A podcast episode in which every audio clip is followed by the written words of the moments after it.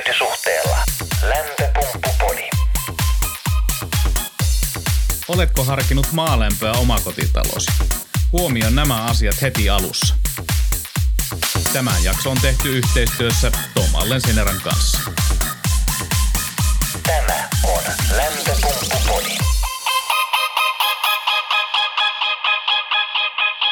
Terve ja tervetuloa jälleen Lämpöpumppupodin matkaan. Hei, tänään aiheena maalämpö. Ja se, että jos olet ruvennut harkitsemaan maalämpöä sun omakotitaloon tai vastaaviin pienkiinteistöihin, niin mitä sun kannattaa siinä alussa huomioida? Mutta tosiaan nämä asiat on semmosia, että nämä kannattaa miettiä ja ottaa selville heti alkuunsa. Ne auttaa sua ja ne myös auttaa sitä urakoitsijaa siinä tarjouksen teossa. Ja sitten se voi myös auttaa siihen, että ne tarjouksetkin, mitä sä kysyt, niin ovat lähellä toisiaan, koska kaikilla on samat lähtötiedot. Ja nämä asiat on semmosia, mitä mä itse kysyn aina kartoituskäynnillä tai pyrin selvittämään. Ja mitä vähemmän siltä kartoituskäynniltä jää niin sanotusti kysymysmerkkejä selvitettäväksi jälkikäteen, niin aina, aina sen parempi. Mutta ei mitään, hei, lähdetään ensimmäiseen osaan. Tervetuloa mukaan. Ensimmäiseksi, kun mietitään maalämpöä, niin kannattaa selvittää pohjavesialueet ja suoja-alueet. Ja siihen hyvänä vinkkinä, miten sä pääset selvittämään se oma alueesi, niin on semmoinen verkkosivu kuin paikkatietoikkuna.fi. Eli www.paikkatietoikkuna.fi. Ja sieltä valikosta, kun meette sinne, mä laitan hei tästä vielä tuonne someen, niin opastusvideon. Mä näytän, miten sieltä haetaan ja mitä sieltä pitää klikata, mutta mä käyn ne vielä tässä läpi myös. Eli kun pääsette sen paikkatietoikkunan sivulle ja siellä vasemmassa laidassa löytyy sitten valikoita. Klikkaa sieltä ensin karttatasot. Karttatasosta aukeaa taas oma valikkonsa. Valitse geologia. Geologiasta pohjavesialueet ja sen alapuolella pohjavesialueen rajat. Yes, voit klikata valikon kiinni. Seuraavassa valikossa on kiinteistöt. Ja sieltä klikkaat kiinteistöjaotus ja kiinteistötunnukset. Eli nyt sulla pitäisi olla siellä, se näyttää montako, montako siellä on valittu, niin viisi kappaletta. Ja sitten menet vaan hakukenttä ja sitten kirjoitat oma osoitteesi siihen. Ja sieltä tulee sitten näkymä, sitä voi sitten rullailla vähän laajemmaksi kuin rullaa, niin, niin, niin sitten se näyttää myös ne alueet, pohjavesialueet sieltä lähistöltä, jos niitä on. Ja pohjavesirajat näkyy sinisellä ja pohjavesisuoja-alueet näkyy mustalla. Ja kannattaa ottaa, hei, sä klikkasit myös toivottavasti sen, tosiaan sen kiinteistötunnukset sieltä, niin jos sulle se oma kiinteistötunnus ei ole, ei ole tuota, tuttu tai tallessa, niin ota se siitä, koska jos lähdet maalämpöprojektissa eteenpäin, niin urakoitsija tulee tarvimaan, tarvimaan sitä kiinteistönumeroista toimenpideluvassa. Ja tosiaan, no se vähän, sanotaan, että 9, yli 90 prosenttisesti pohjavesialueellaan Suomessa ei saa porata. On, tiedän, että on, on tuota, tiettyjä kuntia, jossa semmoinen on mahdollista. Tai sitten voit hakea erityis, erityislupaa avilta, mutta sehän maksaa, maksaa sitten ja ei ole takuita siitä, että semmoinen hakemus menisi läpi. Ja tässäkin niin suurimmassa osassa rakennusvalvontaa myös maapiirit, va- vaaka, vaakapiirit, niin tuota, ne rinnastetaan energiakaivoksi. Eli nekin vaatii oman toimenpidelupansa sitten. Eli periaatteessa pohjavesialueelle, niin ei voi myös maapiiriä kaivaa. Siellä on myös sitten tuota, näkyvissä nyt kun noin viisi, viisi valikkoa valitsit sinne, niin siellä näkyy kiinteistöjen rajat. Ja sieltä voit sitten vähän, vähän zoomata, zoomata ja katsoa. Siellä on myös alhaalla, ihan alhaalla on jo eri karttoja. Niin ota sieltä selkokartta, kun klikkaat, niin tuota, sitten näkyy se kartta paljon selkeämmin.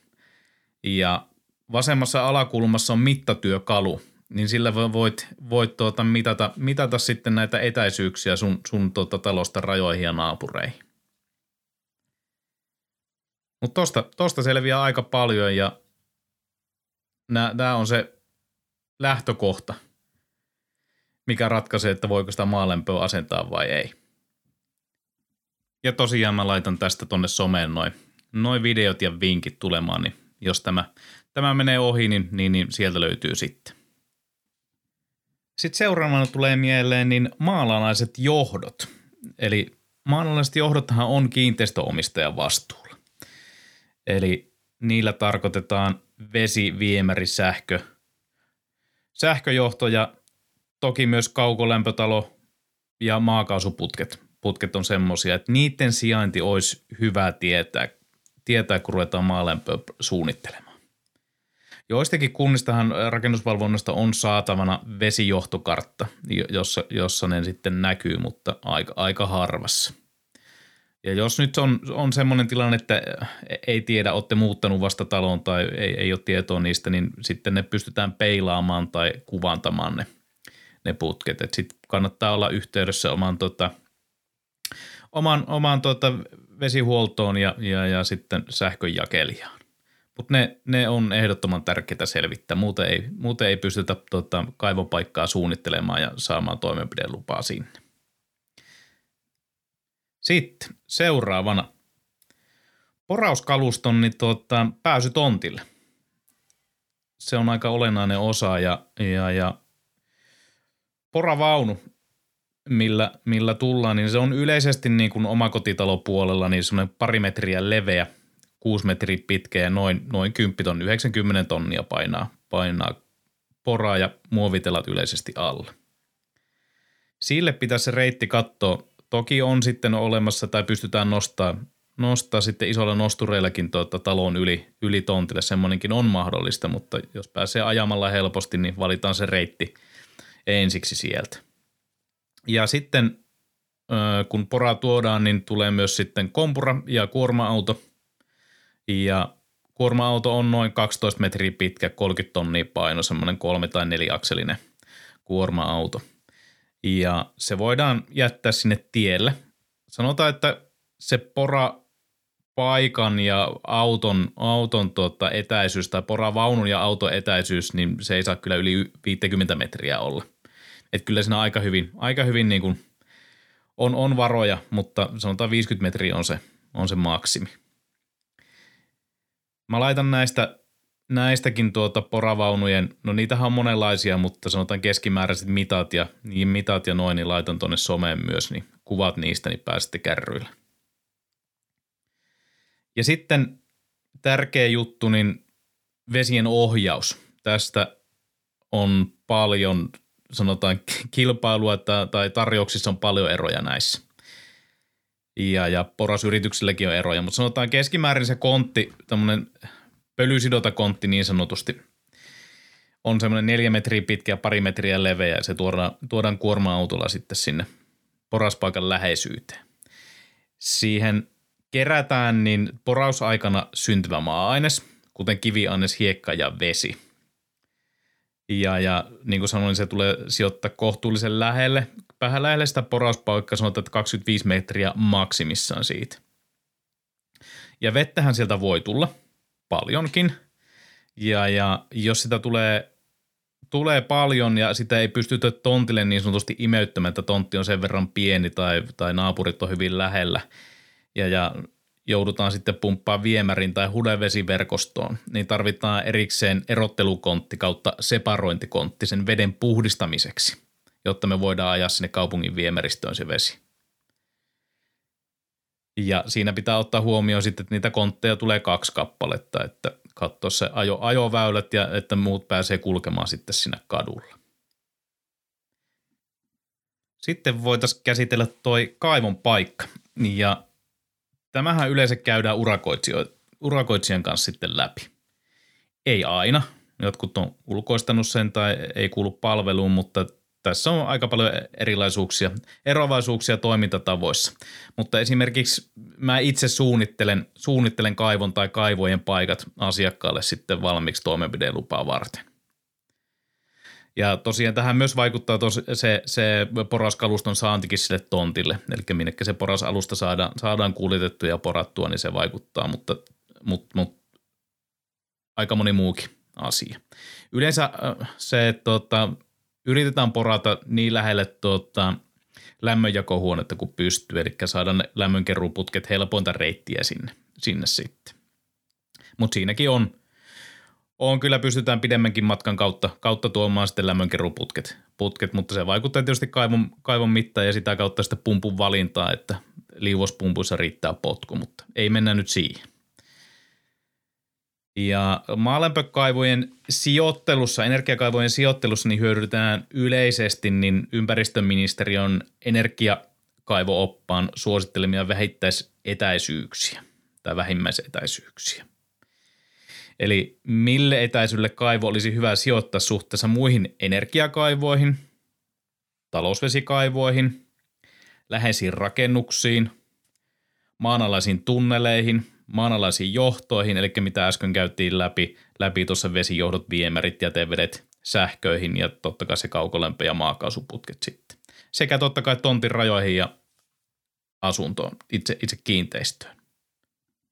Noista suosituksista voidaan poiketa perustellusti. Noi etäisyydet on suosituksia, mutta sanotaan, että asiantunteva urakoitsija suunnittelee jokaiselle kiinteistöllinen energiakaivojen sijoittelut ja tekee niistä niin kuin tarkat suunnitelmat. Ja niissä niin voidaan poiketa tietystä suosituksista, jos ne on fiksusti suunniteltu. Mutta viime kädessähän rakennusvalvonta valvonta päättää sen. Esimerkiksi ää, vinoporaus, asteporaus, sitä voidaan hyödyntää tuossa. Tossa, ja niin kuin Helsingin rakennusvalvonta esimerkiksi suosittaa jopa sitä sitten, jos tulee useampi kaivo tai, tai, tai etäisyydet käy pieneksi, niin, niin, niin asteporauksella pystytään sitä paljon jeesaamaan. Ja nuo etäisyydet, no ne on aika standardit jokaisella rakennusvalvonnalla, mutta te voitte käydä katsoa oman kuntanne rakennusvalvonnalta ne suositellut etäisyydet. Mutta yleisesti suorissa, suorissa etä, tota, energiakaivoissa niin etäisyydet on naapurin rajasta 7,5 metriä, katurajasta 4 metriä – yleisen alueen rajasta 6 metriä. Jos on pystysuoria tosiaan kaksi lämpökaivoa, niin niiden, niiden tota, etäisyydet 15 metriä. Porakaivosta käytössä olevasta vesikaivosta niin 40 metriä, rengaskaivosta 20 metriä, etäisyys rakennuksesta 3 metriä, etäisyydet vesien viemärijohdosta 5 metriä. Ja ne on tosiaan niin kuin suosituksia siitä vähimmäisetäisyyksistä. Ja jos niistä poiketaan, niin tosiaan sille hakemukselle tulee liittää ne asiasta asiantuntijaselvitykset. Ja, ja se rakennusvalvonta sitten loppujen lopuksi päättää, päättää että miten se, miten se homma toimii. Ja se kaivohan ei ole iso. Mä laitan siitäkin itse asiassa kuvat, kuvat ja sitten samoin siitä keruulinjasta, minkälainen se on ja läpiviennestä, niin tuonne someen niin näette ne. Mutta kaivohan ei ole iso, se on tuommoinen 115 millinen reikä keskimäärin yleisesti tuommoisella 40 millisellä, 40 millisellä keruuputkella. Niin, niin niillä. Noin on ne ehdot, miten pitäisi katsoa sitä, sitä kaivon paikkaa, mutta kun kutsutte niitä urakoitsijoita käymään siellä, niin varmasti pitäisi tietoa löytyä sieltä ja osata, osata sitten katsoa, katsoa kaivolle se oikea paikka, kunhan teillä on tiedossa ne tosiaan ne maa-alaiset johdot, johdot siellä ja – että siinä poraspaikalla ei ole, ei ole sitten riskejä. Katsotaan sitten teknisen tilan niin kuin tarve ja koko ja sen sijainti. Eli kun kaivo on porattu ja kerulinja, kerulinja kaivetaan sitten maalla, maan alle ja tuota, tuodaan teknisen tilan, niin miten ne saadaan ne putket sinne sijoitettua?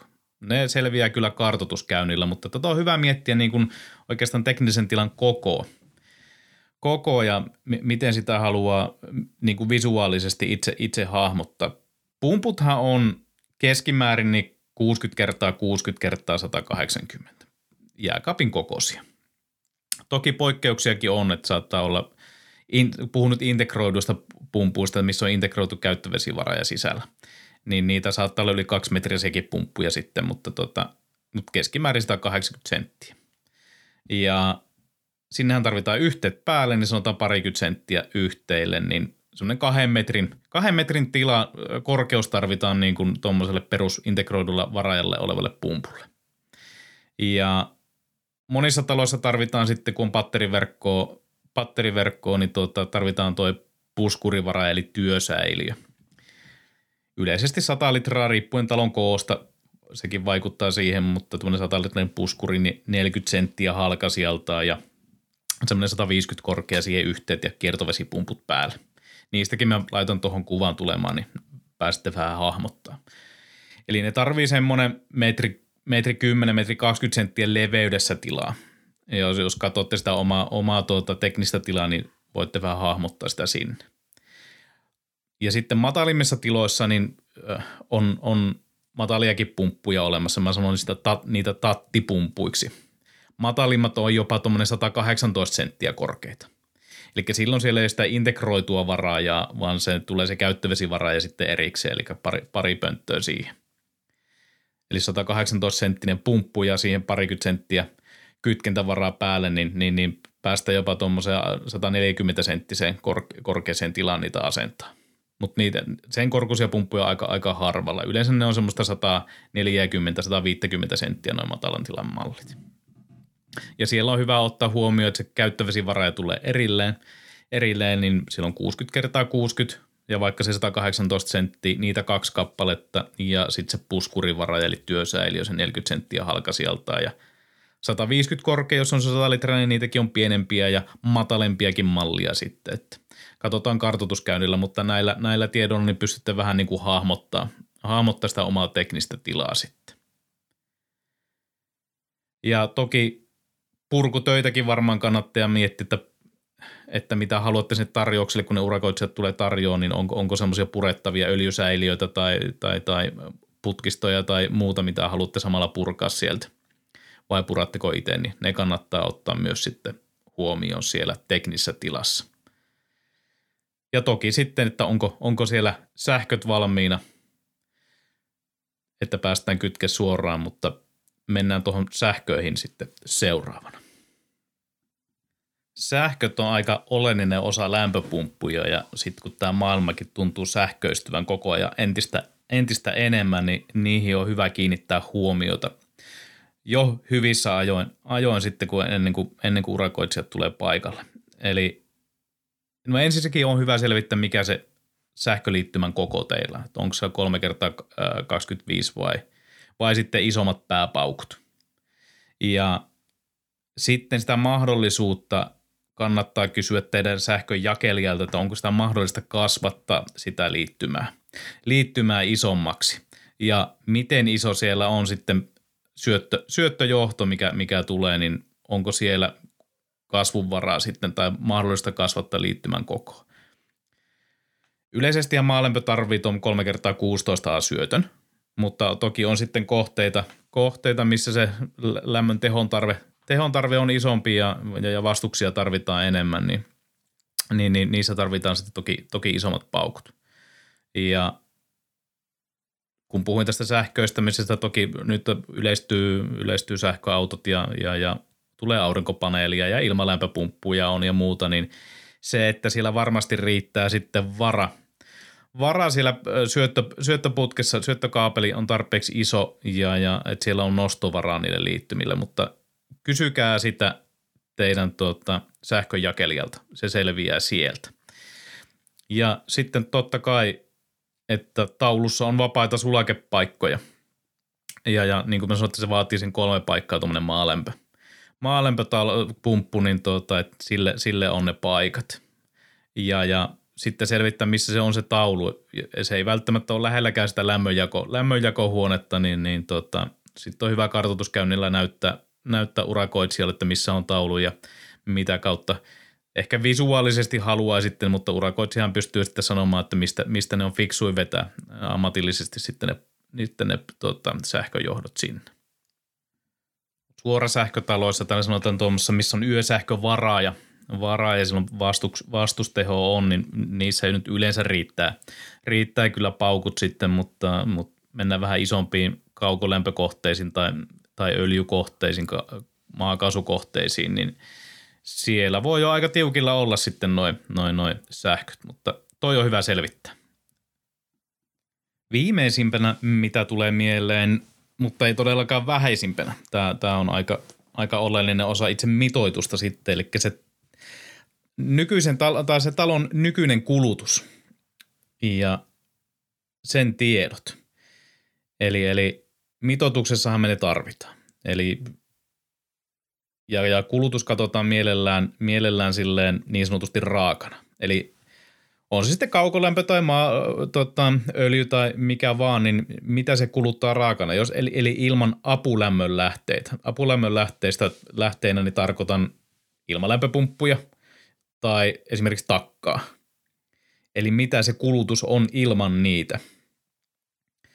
Koska mitoitushan pitää tehdä ilman apulämmön lähteitä, jotta kun se on asennettu se pumppu ja nime varsinkin kaivo, että ne, ne ei tule liian pieneksi tai, tai alimittaiseksi. Ettei mitota sille, kun sillä apulämmön lähteitä mukana.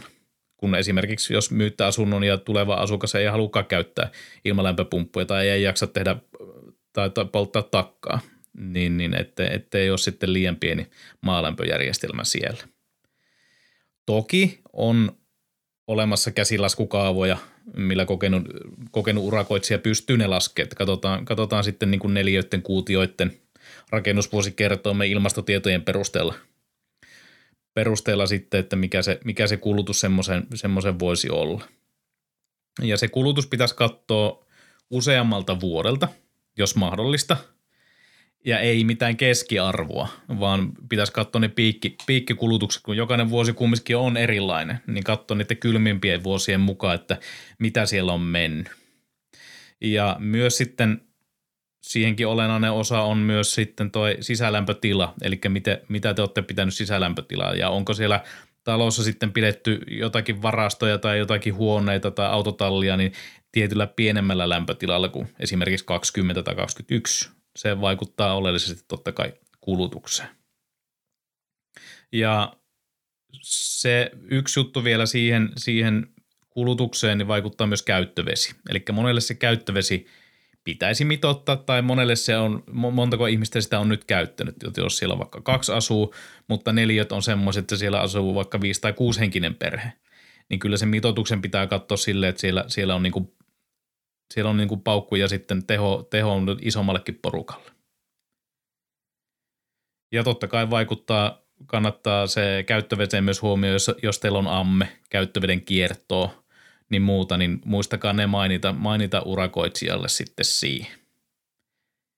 Mutta tässä ne alkas niin kuin, niin kuin olemaan kaikki, mitä tuli mieleen ja mitä mä itse niin kuin kartoituskäynnillä käyn asiakkaiden kanssa läpi auttaa just siihen, että ne tarjouksetkin olisi sitten vastaavia siellä ja kaikilla on, kaikilla on samanlaiset, samanlaiset lähtötiedot siellä.